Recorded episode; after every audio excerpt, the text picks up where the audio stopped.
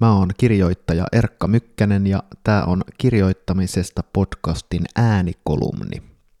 Teksti on alun perin julkaistu Kritiikin uutiset sivustolla. Suorasanaisuuden koulukunnan terveiset. Kaulastani löytyi huolestuttava kyhmy. Selvittelin asiaa kuukauden päivät ja keskustelin prosessin eri vaiheissa useiden lääkärien kanssa. Parillakin vastaanotolla kävi niin, että nyökyttelin lääkärin puheille, mutta jälkeenpäin olo oli hämmentynyt. Minkä diagnoosin olin siis saanut? Jos asiasta oli epäselvyyttä, mitkä olivat eri vaihtoehdot? Mitä tapahtuisi seuraavaksi? Huomasin, että mitä epävarmemmalta lääkärit vaikuttivat, sitä enemmän vaikeita sanoja he lisäilivät pitkiin lauserykelmiin. Niistä muodostui merkityspuuro, jossa struumat, subakuutit, tyreoidiitit ja CRP-arvot eivät asettuneet keskenään selkeään suhteeseen, saati tärkeysjärjestykseen. Tuntui, ettei lääkäreiden tavoitteena aina ollut ymmärrykseni lisääminen, vaan sen vaikutelman varjelu, että lääkäreillä ymmärrystä oli. Epävarmuus ei olisi minua haitannut, eivät hän lääkärit voi kaikkea tietää. He vain vaikuttivat peittelevän tätä epävarmuutta vakuuttavan kuuloisella puheella. Tajusin, ettei asia turhauttanut minua vain terveyteni tähden. Hämäykseltä tuntuva kommunikaatio meni tunteisiin myös siksi, että ilmiö vaivaa minua omalla alallani, taiteen kentällä. Myös kriitikot ja kirjailijat pakenevat vaikeaan kieleen selkeyden kustannuksella. Ero on vain siinä, että lääkärin työssä oikea diagnoosi on viestintätaitoja tärkeämpää, mutta taiteessa ja taidekeskustelussa tarkka kommunikaatio on työn pääsisältö. Kyllä, kuulun siihen koulukuntaan. Koulukuntaan, jolla on vähän junttimaine, etenkin akateemisissa piireissä.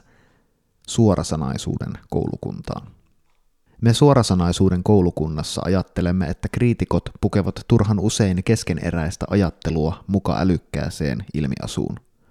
Että runoilijoilta saa joskus kysyä, mitä siis tarkoitat tällä? Ajattelemme, ettei kannata kirjoittaa fragmentaarinen, sillä tilalle käy sirpaleinen, jonka ymmärtää useampi.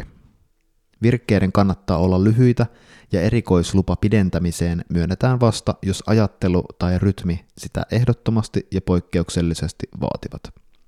Koulukunnan tärkein mantra kuuluu näin. Yksinkertainen on kaunista. Yksinkertaisuuden vaatimus on johtanut väärinkäsitykseen, että koulukuntamme vastustaisi vaikeaa, kunnianhimoista ajattelua. Asia on juuri päinvastoin. Himoamme kiintoisaa ajattelua, mutta vaikea kieli ja sanasto usein hämärtävät sitä. Esimerkistä käy Maaria Ylikankaan Hesari-arvio Miki Liukkosen romaanista. Arvostan Ylikangasta tavattomasti. Olen seurannut hänen kirkasta ajatteluaan Luutii-blogin alkuajoista asti. Tämä kritiikki kuitenkin vilisee erikoissanastoa ja oraalle jäävien ajatusten rönsystä tulee ennemmin mieleen ansiokkaan esseen luonnos – kuin lopulliseen muotoonsa kiteytynyt lehtiarvio. Toisaalta kritiikissä sanotaan yksinkertaisia asioita aika vaikeasti. Mutta romaanin massiivisuus on materiaalinen tosiseikka. Teoksen maksimalismi koettelee lukusopimusta, sitä sanatonta liittoa, jonka lukija tekee kirjan kanssa. Koulukuntani puolesta kysyn, eikö saman voisi ilmaista näin? Romaani on valtava ja siksi sen lukeminen on työlästä. Karsittu kieliasu paljastaisi ydinajatuksen ja lisäisi tilaa sen kehittelylle. Lukijana minulle jäi kritiikistä samanlainen olo kuin lääkärin vastaanotolta poistuessani. Olennaisen tuntuista tajunnanvirtaa, mutta olisipa sitä avattu minulla. No, en itse ole koulukuntani kunniakkain edustaja. Hämärä ilmaisu lirkuttelee minua tämän tästä puoleensa. Olen löytänyt siihen kolme syytä. Vaikea kieli houkuttelee etenkin silloin, kun sanottava ei ole vielä hahmottunut. Tekee mieli sohia vähän joka suuntaan, hioa kielen pintaa. Toivoa, että teksti menee läpi. Kyllä siitä jo tajuaa. Kirjoitusvinkki. Jos huomaat ajattelevasi tekstistäsi, että kyllä siitä jo tajuaa, jatka työstämistä, kunnes huomaat ajattelevasi, no nyt siitä tajuaa. Annoin vaikealle ilmaisulle periksi joissakin kolme maailmanloppua teokseni novelleissa. Kokoelman tyylilaji on absurdi lyhyt proosa, joten esilukijoiden oli vaikea vakuuttaa minua siitä, etteivät tekstien merkitykset olleet riittävän kirkkaita. Tapahtumathan olivat absurdeja, tulkinnanvaraisia. Kumma kyllä eniten kiitosta saivat novellit, joiden teema oli itselleni kirkas jo kirjoittaessa. Toinen syy langeta sekavaan tekstiin on inhimillinen, kiire. Tarkka ilmaisu vaatii kohtuuttoman paljon aikaa. Tähän kolumniin löysin oikeat sanat reilun kymmenen tunnin yrittämisen jälkeen. Samasta syystä en ole saanut seuraavaa kirjaani valmiiksi neljässäkään vuodessa. On uskomattoman aikaa vievää onnistua olemaan selkeä kokonaisen kirjan verran. Kolmanneksi olen käyttänyt vaikeaa kieltä halusta kuulua porukkaan – Ensimmäisenä vuotenani yliopistolla kirjoitin opiskelijalehti Käkriäisessä, että runoilija Vesa Haapalan tyyli nojaa vahvasti lyyriseen proosaan. Miksi tyylin piti nojata vahvasti mihinkään?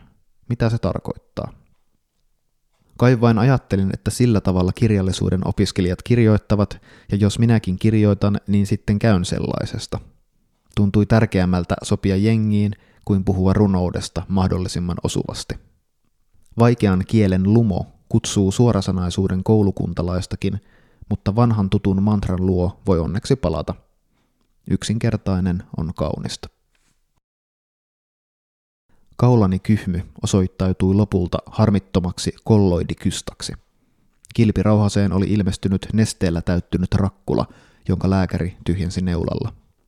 Ennen toimenpidettä makasin sairaalapedillä ja rohkaistuin kysymään lääkäriltä tyhmän kysymyksen, joka hävetti jo valmiiksi. Mutta miksi se on siis tullut siihen? Avustava hoitaja naurahti maskinsa takana. Myös lääkäri vaikutti yllättyneeltä, kiusaantuneeltakin. Vastauksen alkuosa ei jäänyt mieleeni, muistan vain sanan degeneroituminen. Sitten lääkäri huokaisi ja sanoi, että joskus kilpirauhaseen vain muodostuu sellaisia. Hän ei osaisi antaa asialle tarkkaa selitystä. Vastaus oli mielestäni loistava.